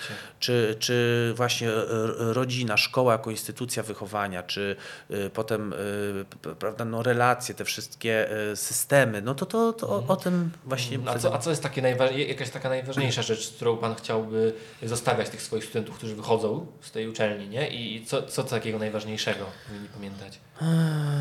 To znaczy... Ja kładę nacisk, dla mnie ważne są bardzo te zajęcia z początku, kiedy robię takie wprowadzenie, mówię o pedagogice, mówię o kształtowaniu siebie jako człowieka, czyli mówię o tych czynnikach, które to warunkują ten, ten rozwój, nas jako ludzi. To jest dla mnie bardzo istotne wątki. Wie pan co, trudno mi jest powiedzieć, co jest ale, najważniejsze. Ale uważa pan w takim razie, że może tego właśnie brakuje młodym ludziom? Powiedzmy, są zazwyczaj około dwudziestoletni ludzie, tak? Większość. Najczęściej. No bo myślę, że około osiemdziesiąt procent, tak mniej więcej. Tak. Sądzi pan, że tego brakuje? Na przykład też dużo, dużo razy cytował pan podczas naszych wykładów, cytował pan y, książkę Wiktora Frankla, prawda? Mm. O Człowiek w poszukiwaniu sensu. Człowiek w poszukiwaniu mm. sensu. I książka ta traktuje w sumie, już tam po, po tej części biograficznej, tak, o pobycie w więzieniu, ta książka traktuje głównie o odpowiedzialności, tak. I, hmm. i czy właśnie... O sensie, o sensie no życia. Tak, o sensie, no tak, oczywiście, no to wynika z tytułu, ale gdzieś tam drogą do tego sensu jest wzięcie odpowiedzialności, nie? No I, za siebie, i za... czy pan uważa może, że, że tego brakuje gdzieś tam współczesnej młodzieży, takiej dorosłej młodzieży? A to, a to myślę, że na pewno. Bo yy, co to znaczy wziąć odpowiedzialność? To nie znaczy, że ja powiem, że ja jestem odpowiedzialna albo odpowiedzialny i yy, cześć pracy rodacy, jestem zachwycony, nie? Bo odpowiedzialność to jest, yy, odpowiedzialność jest pewnym, ja uważam, że odpowiedzialność jest pewnego rodzaju miłością. O tym można mówić, ale tak naprawdę czyn pokazuje, prawda? Czy, czy się kocha? No bo co z tego, że nie wiem, ktoś powie do kogoś kocham cię, to jeszcze nic nie znaczy, albo czuję, że cię kocham, to, bo miłość, to, to, to uczucie to też jest za mało. Bo miłość jest czymś takim, tak samo jak odpowiedzialność, że w czynie ukazujesz, czy naprawdę kogoś kochasz, prawda? I, i w czynem pokazujesz, czy jesteś za kogoś odpowiedzialny. No bo czuję się odpowiedzialny, ale biorę odpowiedzialność za, za siebie i za ciebie, prawda? Biorę odpowiedzialność za to, jakie podejmuję decyzje i ponoszę konsekwencje tych decyzji, prawda? Ponoszę konsekwencje swoich czynów po prostu. I y, wydaje mi się, że bardzo ważne jest, aby y, zdać sobie sprawę z tego, że no trochę jest coś takiego, że brakuje nam właśnie odpowiedzialności, młodym ludziom brakuje odpowiedzialności za, za, za innych, dlatego tak często na przykład y, się rozstają y, ludzie, prawda, coraz, coraz więcej jest na przykład rozwodów, coraz więcej jest... Y, Coraz więcej jest takiego, mam wrażenie, że fajnie było, ale się skończyło. Że kiedyś to było tak, że, teraz, że kiedyś się naprawiało, starało się naprawiać związek, a teraz się na przykład wymienia na, na, na nowy model. To tak jak ze smartfonem, nie? A, bo, bo dlaczego? Bo brakuje nam też tej odpowiedzialności nie tylko za to, żeby nam było dobrze, ale też, żeby innym było dobrze z nami. Na tej zasadzie. Myślę, że też taką można płynnie wrócić. Mi się wydaje, że na przykład szkoła muzyczna jest taką, a uniwersytet to już w ogóle, chociaż mam nadzieję, że każdy po szkole muzycznej mógłby wynieść takie umiejętności, że jest tam yy, nawet w takim głupim sensie w stosunku do tego, o czym mówiliśmy przed sekundą, ale w takim, bo pozornie nieistotnym jak, rzeczy jak gra zespoła, gra zespołowa, tak? Mm-hmm. Już się bierze odpowiedzialność za inne, tak siłą rzeczy, no choćby człowiek nie chciał to, żeby ten utwór po prostu wyjść na scenę i go zagrać, no to, to musisz znać swoją partię. I coś tam, no to jest minimum, tak? Oprócz tego dochodzą próby, dochodzą to, że każdy musi jakoś się czasowo dostosować i moim zdaniem jest też taka fa- fajna, że tak powiem, szkoła tej odpowiedzialności, fajnie, jakby też może w ten sposób na to spojrzeć, nie? Oczywiście. Że, że nawet takich umiejętności można się nauczyć w szkole muzycznej. Ale, mu, ale muzyka jak najbardziej, kształcenie muzyczne jak najbardziej wpływa na, na właściwe, znaczy właściwe kształcenie muzyczne prowadzi do tego, że uczymy się też odpowiedzialności. Dzieciaki się uczą, bo to jest to, co pan powiedział. No musisz przyjść na zespół, musisz uszanować tego człowieka, który z tobą gra i co, przyjdziesz, będziesz dukał, przez ciebie wszyscy stracą czas. Tak, i próba nie idzie, dyrygent się wścieka, prawda? No i, i oczywiście to, to, to odpowiedzialności jak najbardziej. Wiele cennych dyspozycji szkoła muzyczna uczy, jak Właśnie. najbardziej. Po drugiej stronie te, te, po drugiej stronie tego, czyli tak jest po jednej stronie współpraca, powiedzmy w zespołach, tak? Już mówiąc o przykładzie szkoły muzycznej, a po drugiej stronie mamy rywalizację, prawda? Właśnie. Więc jest ta trzecia kategoria tej grupy rówieśniczej, tak są jest. Inne osoby, może jest ktoś lepszy, a może coś i co tutaj? Co tutaj? Jakie są tutaj niebezpieczeństwa? to, to może pan powie, że się uwziąłem, ale w tej mierze to też ma dużo do roboty nauczyciel. Bo to bardzo często nauczyciele potęgują te, te mm, rywalizację niezdrową, prawda? Bo, to, bo rywalizacja między dziećmi najczęściej zaczyna się od rywalizacji między sobą poszczególnych nauczycieli. Który jest w klasie, którą, kto lepiej uczy grać na gitarze, prawda? Albo kto uczy lepiej śpiewać. No moi, tak? Muszę to udowodnić. No to prawda, konkurs, konkurs, coś tam, coś tam, a temu się udało z jego klasy, a jej się nie udało z jego klasy, prawda? I już się zaczyna. Patrzą się na, na, na siebie, bo jest walka, bo jest konkurencja. Zawsze jest w muzyce konkurencja i, i nutka rywalizacji i w tym nie ma nic złego. Nie oszukujmy się, że nie ma, bo też byłoby to kłamstwo. Jest, ale o to chodzi, żeby ta rywalizacja była rywalizacją fair play, żeby to nie było... Że, że, tak rozmawiać z dziećmi, żeby nie kształtować w nich pociechy z tego, że komuś się powinie noga, prawda? A wtedy ja mam sukces. Wiadomo, i to jest właśnie w grupie rówieśniczej, to jest bardzo ważne, żeby, żeby nie, nie było tego wyścigu szczurów, żeby, no i proszę Państwa, przecież słysz, słychać i to było, są głośne sytuacje, że na przykład ktoś w szkole muzycznej nie wytrzymał, popełnił samobójstwo w drugim stopniu, bo, bo, bo nie wytrzymał tego napięcia, tego wyścigu szczurów. No ja się pytam, gdzie był dom? Gdzie była szkoła? Gdzie? No, no, kto dopomógł temu czynowi? Bo to, proszę Państwa, gdyby było właściwe wychowanie, właściwe yy, prowadzenie pedagogiczne, to nie doszłoby do takich rzeczy. To, to, to jest, powinna być kooperacja między domem a szkołą, bo to są instytucje wychowania. Oczywiście dom jest elementarną tą jednostką socjalizacyjną, to nie ukrywajmy. I to rodzice winni mieć tę odpowiedzialność yy, numer jeden. Ale jak już dochodzi do psychologii, a, a dziecko w tym wszystkim zostaje samo, no to jest bardzo no tak, nie w porządku. Nawet jeśli powiedzmy dziecko, tak, czy młody człowiek ma skłonności jakieś depresyjne i tak dalej, no to oczywiście wtedy od razu powinien być własny komunikat, tak, ze strony nauczyciela do rodzica, czy w drugą stronę, tak, i to mm. da się wszystko, myślę, jakoś tam naprostować, nie? A poza tym, poza tym y, trudno jest czasami, jakby, jak to się mówi potocznie, wyczaić, czy dziecko, co, co do niego mówisz, do niego dociera, czy w zasadzie on w ogóle nie zwraca na to uwagi, bo, bo to jest właśnie em, cała emocjonalność. Niektórzy intensywnie reagują na wszelkie bodźce, prawda? I po nich widać od razu, że się zdenerwuje i tak dalej, ale dlaczego? No właśnie, ale też są tacy, którzy są bardzo emocjonalni, intensywnie reagują, a po nich nie widać. Sekundalni. O, właśnie, bardzo dobrze, tak. Nie widać, dlatego że długo tę urazę reflektują w sobie, przeżywają i na przykład y, robią to w domu. Są bardzo dotknięci potem na przykład, ale nie widać po nich reakcji. Nauczyciel nie ma szans zobaczyć tak, tego po Tak, prostu. I dlatego musi być bardzo ostrożny we wszelkich sądach, bo może mu się wydawać, że po nim spłynęło albo po niej spłynęło jak po kaczce, bo powiedziałaś czy powiedziałeś do tego ucznia ostrzej, on nie reaguje, no to mówisz jeszcze ostrzej, żeby wywołać reakcję, on nie reaguje, więc sobie dajesz spokój. A na przykład to dziecko w tym momencie może zostać już tak dotknięte, że do końca życia to będzie pamiętało. Dlatego to, że po kimś nie widać, że reaguje, nie oznacza bynajmniej, że on nie jest emocjonalny, prawda? Dzisiaj miałem taką ciekawą, to jest fajnie się złożył czas może tego wywiadu. Dzisiaj miałem taką jeszcze ciekawą rozmowę z jednym z, z moich nauczycieli, akurat tutaj profesora od czytania partytur, pozdrawiam, Mikołaja. I, i co, takie oczy rozmawialiśmy o tym, że czasami zdarza się muzykom, że tak patrząc holistycznie, powiedzmy, mm-hmm. zbierając gdzieś tam te, te info, te, to wszystko, o czym rozmawiamy, że zdarza się muzykom, że, że właśnie żyją, żyją z tą muzyką, tak? Najpierw sześć lat pierwszego, potem sześć lat drugiego, potem pięć lat studiów, czy nawet dłużej, większość robi dwa kierunki, tak? Jesteśmy obaj przykładami w sumie tego. I, i, i powiedzmy wychodzi ten muzyk z uczelni po siedemnastu latach nauki, muzyki i nie do końca i, i nagle z, z ogarnia, że żył w pewnego rodzaju bańce, tak? Że tak naprawdę nie ma za bardzo pomysłu na siebie, że w sumie to nawet nie do końca wie, jak zarobić nawet y, przy pomocy tych, przy wykorzystaniu tych umiejętności, które zdobywał przez siedemnaście lat pilnie i z dużym trudem na pewno. I, I czy to też nie jest pewnego rodzaju porażka tego naszego systemu edukacji? Oczywiście, że jest. Bo na przykład, no bo to tak jeszcze ten, że, że, że no jeszcze... Bo jeżeli jak już ktoś, ktoś po studiach zdaje z tego sprawę, no to już jest dramat, ale no zauważyłem, i to chyba w tym nie ma nic złego, chociaż może dałoby się to poprawić, że właśnie wielu moich znajomych rówieśników, tak, ludzi w naszym wieku, tam dwudziestokilkuletnich, właśnie na uczelni zdaje sobie sprawę, że w sumie to, co oni robili przez te naście lat, to nie do końca miało sens, może, coś takiego i, i dużo takich rozmów też, na przykład ja przeprowadziłem ze znajomymi, gdzie po prostu naturalnie zastanawiamy się jakby co z nami będzie, że tak się wyraża, ale, nie? A właśnie. I czy studia nie powinny być taką, takim miejscem, gdzie się do tego przygotujemy? To znaczy ja powiem tak, ja mam wrażenie, że y, młodzi ludzie za bardzo szukają szczęścia, a za mało szukają sensu w swoim życiu. To właśnie wracamy do Frankla, bo y, jeżeli człowiek szuka szczęścia, to generalnie rzecz ujmując, do szczęścia niektórym jest niewiele potrzeba. Czasami nawet jakaś zwykła głupota spowoduje u niego szczęście.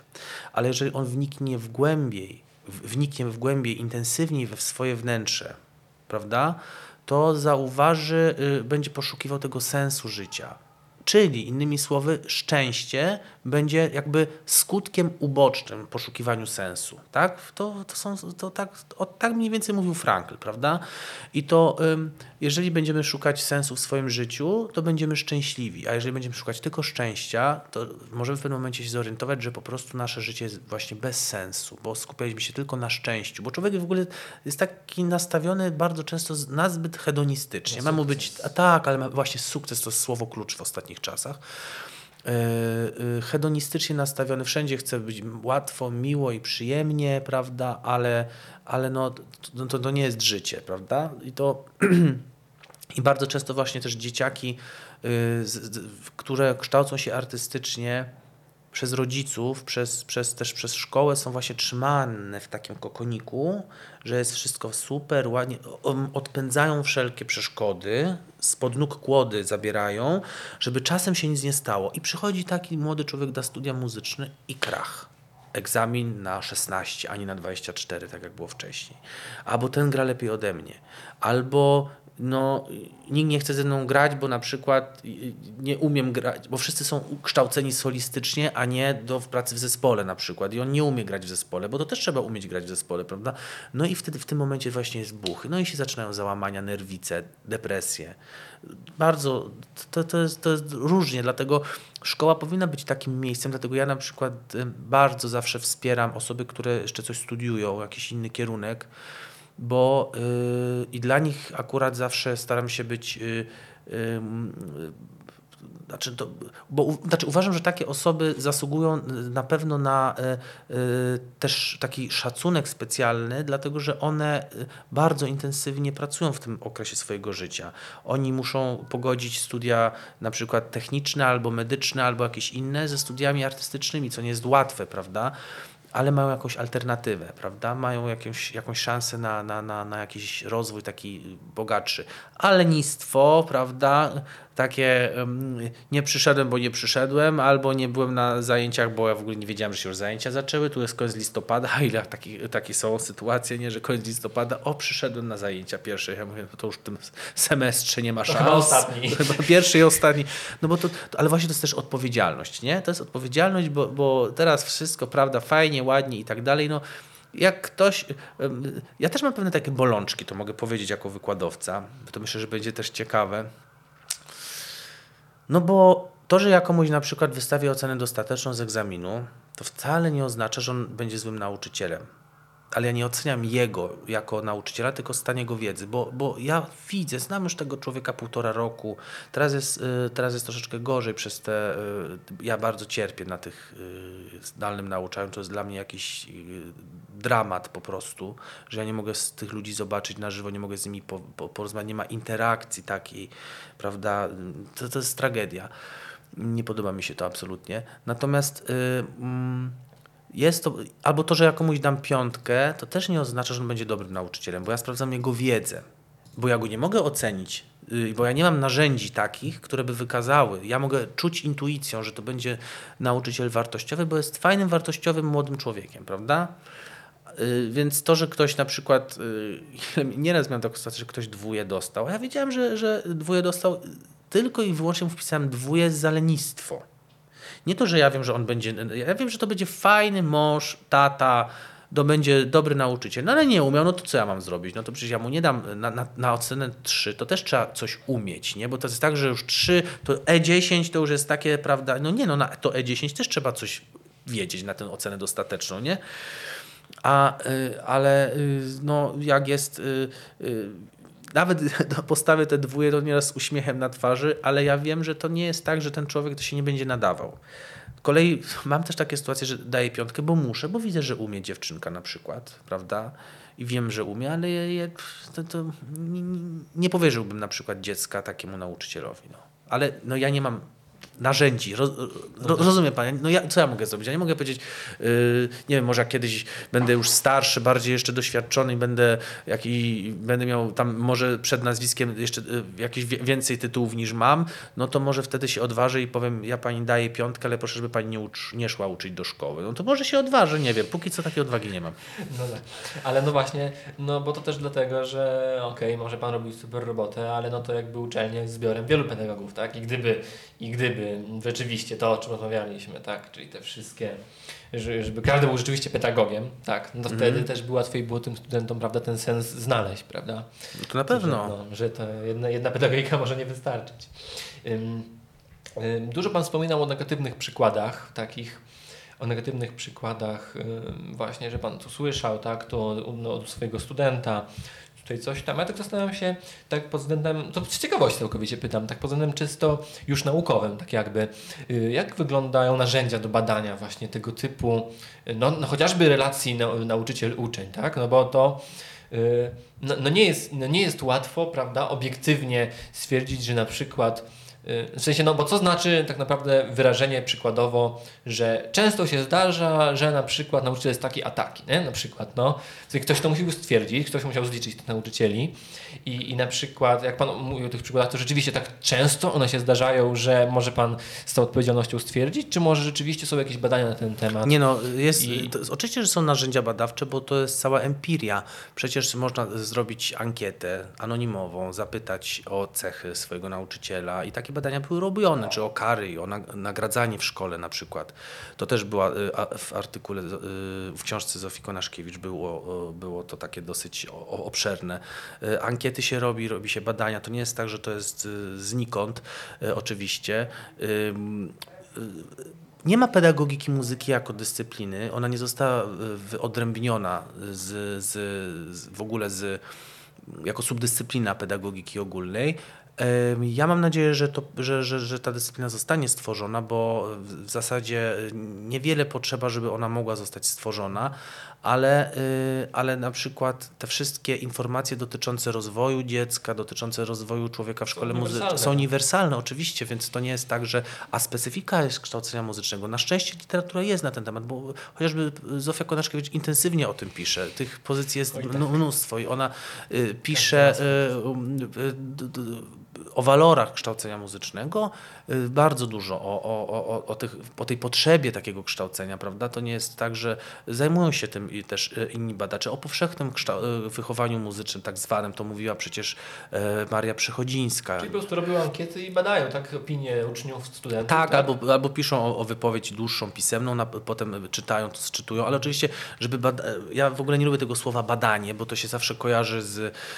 Te bada- Teraz mam wrażenie, że w każdym każdej nauce, czy, soc- czy w tych naukach socjologicznych, czy społecznych, czy naukach tych humanistycznych, to coraz więcej się wdarło właśnie badania, badanie, prawda? Przeprowadzisz, a jakaś taka refleksja, jakaś taka myśl własna, jakaś taka autonomia ciebie jako człowieka, jak ty na to patrzysz, no to wtedy już nie jest naukowe, no bo nie ma badania, prawda? To, to już nie jest... Nie, nie, no to bardziej tak o takie zobiektywizowanie.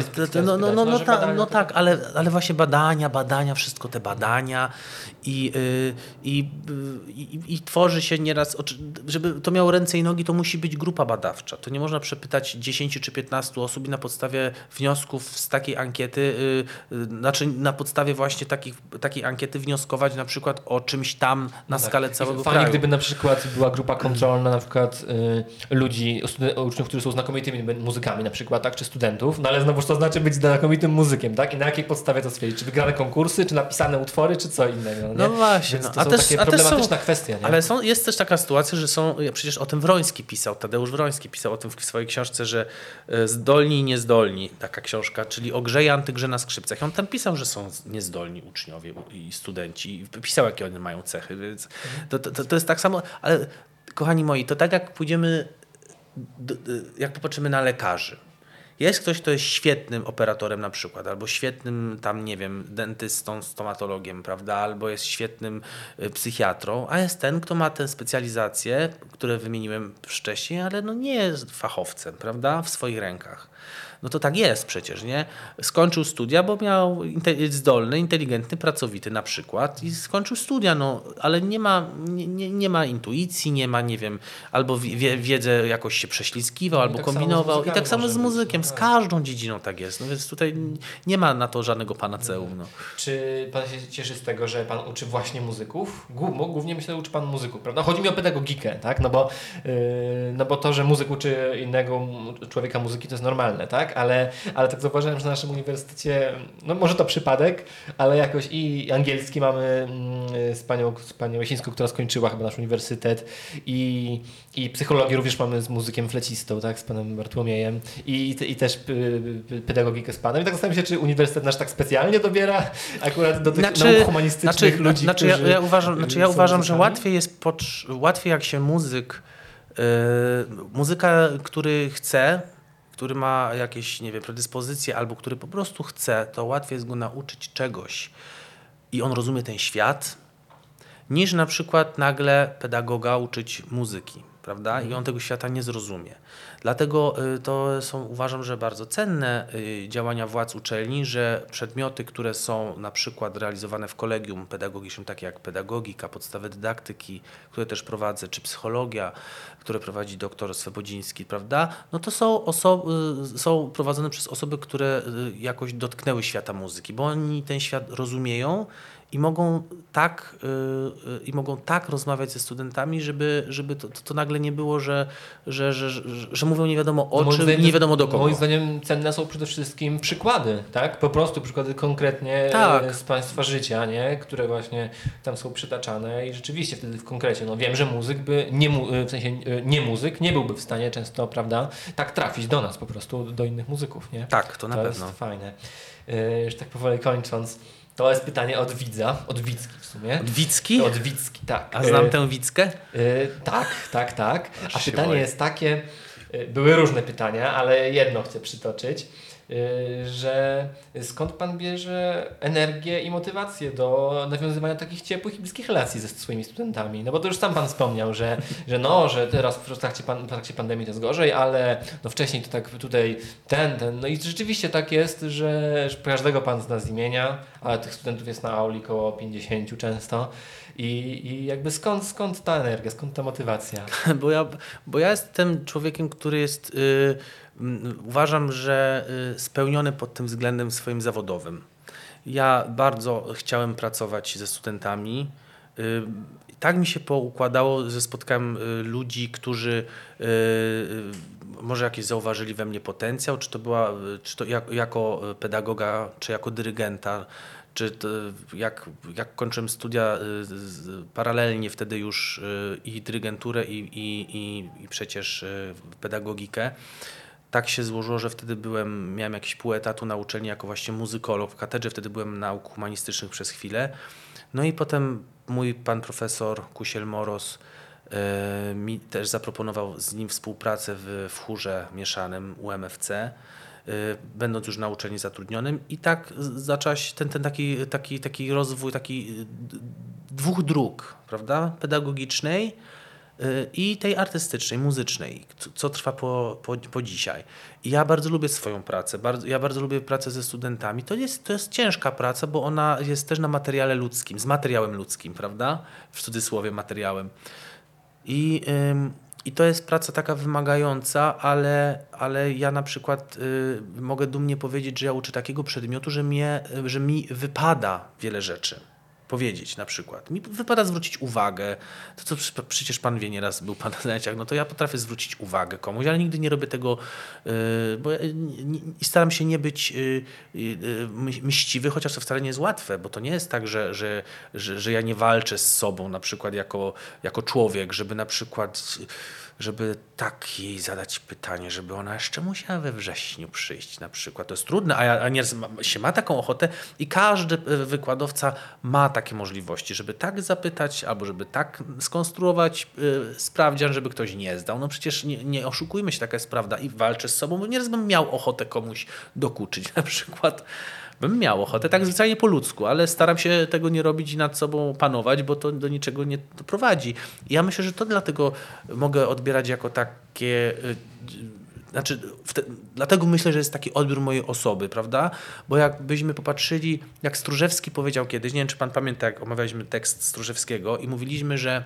Który to był? To był ten, co mówił o autorytecie. Aha, no. że, że, że nie da się go stworzyć na zasadzie autokreacji, tylko się go tworzy też na, płaszczy- tak, ale na, na płaszczyźnie społecznej, że, że ktoś, jeżeli będzie lubiany, czy będzie szanowany, to dlatego, że, że, że ma jakiś no, pogłos, tak, ale ma pogłos w, też, tak, ale że ma taki pogłos w, w społeczny, mm, prawda, że mm, ktoś mm, go uznaje, a że on jest fajną nau- okay. ona jest fajną nauczycielką, on jest fajnym nauczycielem, prawda? I to ja myślę, że, że, że najgorsze jest tak, jak ktoś sam się określa, że jest jakimś, prawda, kimś wspaniałym w swojej dziedzinie. To nie jest nam ocenia. Tak jak pan mnie zapytał o to, czy, czy moja wiedza pedagogiczna jest przydatna w pracy, to, to, to mogę z pana dzieci... umówić z moimi dzieciakami, to się pan dowie. No, rozumiem. A czy, czy nie jest trudno godzić panu tyle, tyle ról? Tutaj pan wspomniał o tym, o tym dyrygowaniu chórem mieszanym U M F C, co pewnie wymaga niemałej, niemałego tutaj, niemałej ilości czasu. Też pedagogika, też nie wiem, czy jakieś zajęcia inne dydaktyczne pan prowadzi na uczelni. Pewnie tak. Jeszcze dzieci.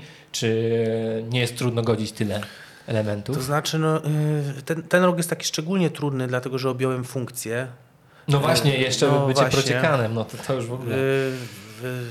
Pomagam pani dziekan Tchórzewskiej w, w, w, że tak powiem, w ogarnięciu spraw związanych z dziekanatem, z, z naszym wydziałem.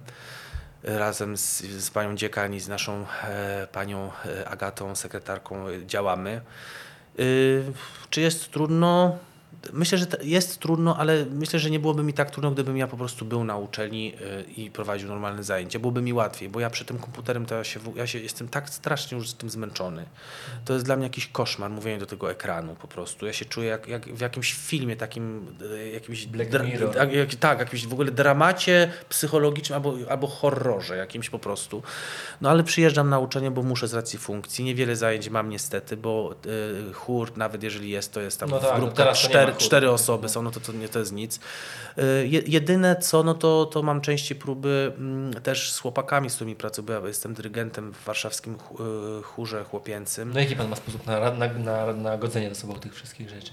Tak, no tak, sam, znaczy, to, tak organi- no, no, no trzeba pracować po prostu, nie? Organizujemy się z żoną tak, żebyśmy, żebyśmy jak ja jestem w domu, to... Yy, znaczy ja nie mogę narzekać, bo my spędzamy sobą dużo czasu, naprawdę, ale to właśnie dlatego, że po wielu obowiązków jesteśmy, staramy się być dobrze zorganizowani, bo to jest, myślę, że to jest yy, najważniejsze. Jak człowiek jest dobrze zorganizowany, to ma czas na, na sporo rzeczy i spędzamy ze sobą yy, czas, yy, yy, więc te, teraz z tej pandemii to w ogóle żona też była na, na, na zdalnej pracy, w związku z czym byliśmy ze sobą cały czas, dzieciaczki też. A, no, a tak to nie mogę powiedzieć, że jestem, czy, czy jestem zmęczony? Tak, myślę, że jestem trochę zmęczony, ale jestem zmęczony tą sytuacją aktualną. Aha. Bo jeżeli to wróci wszystko do, do jakiejś normy, będę miał normalnie zespół, bo też zespół wokalny prowadziłem na wydziale, będę miał chór, jeden, drugi normalny chór, a nie tam cztery czy pięć osób i fikcję uprawiamy, prawda? Yy, a nie jakąś yy, churalistykę, no to, to, to wtedy myślę, że będzie łatwiej. No. Tych obowiązków jest dużo, no ale taki jest czas. Nie. No to ostatnie mam pytanie. Taka jedna rzecz, yy, którą chciałby pan powiedzieć yy, nie wiem, młodemu rodzicowi albo młodemu nauczycielowi, taką, żeby po prostu ją zapamiętał koniecznie i nosił w sobie przez cały ten czas wychowywania młodych ludzi. Co by to było? Ja myślę, że to by był taki apel o autentyczną akceptację swojego dziecka, swojego ucznia, takim jakim on jest, czy takim jakim ono jest jako dziecko, z tym z wachlarzem wal, zalet, wad. Ta, pod słowem akceptacja kryje się wszystko. Tym, że nawet jeżeli ono coś przeskrobie, czy zrobi coś nie tak, jak byś chciała, byś chciał, to nie akceptujesz tylko tego elementu jego osobowości, a nie jego. Nie mówisz, jesteś, ty jesteś beznadziejny, ty jesteś głupi, tylko no, no, no nie, nie rób tak, źle zrobiłeś, prawda? Nie podoba mi się to, nie zachowuj się w ten sposób, ale nigdy nie, nie, nie oceniamy, bo, bo wzrasta człowiek o niskim poczuciu własnej wartości. Takich ludzi mamy sporo i po co? To myślę, że to jest ważne. No i oczywiście książki. Literatura cenna. Polecam wszystkim serdecznie. Te, też te stare książki starych psychologów, pedagogów, którzy się zajmowali. Polecam Natalię Hanilgiewicz. Polecam yy, polecam yy, na przykład Marię Ziemską. Polecam serdecznie. Halinę Filipczuk również. Ich, ich książki, ich teksty, bo to są praktycy. To były kobiety, które naprawdę yy, miały coś do powiedzenia. Polecam. Czytajcie, nie bójcie się, bo to nie boli, a to się tak wydaje, to jest tylko moje dziecko, to jest tylko moje dziecko, ale to jest aż moje dziecko. I niech będzie jedna wartościowa osoba na kilkanaście, prawda, w jakiejś zbiorowości, to już komuś coś da do myślenia, że można na przykład inaczej się zachować, że reakcja może być inna. Dlatego to jest bardzo ważne. Dobrze, to dziękuję panu bardzo. Bardzo dziękuję panu, dziękuję państwu i życzę wszystkiego dobrego. Dziękuję.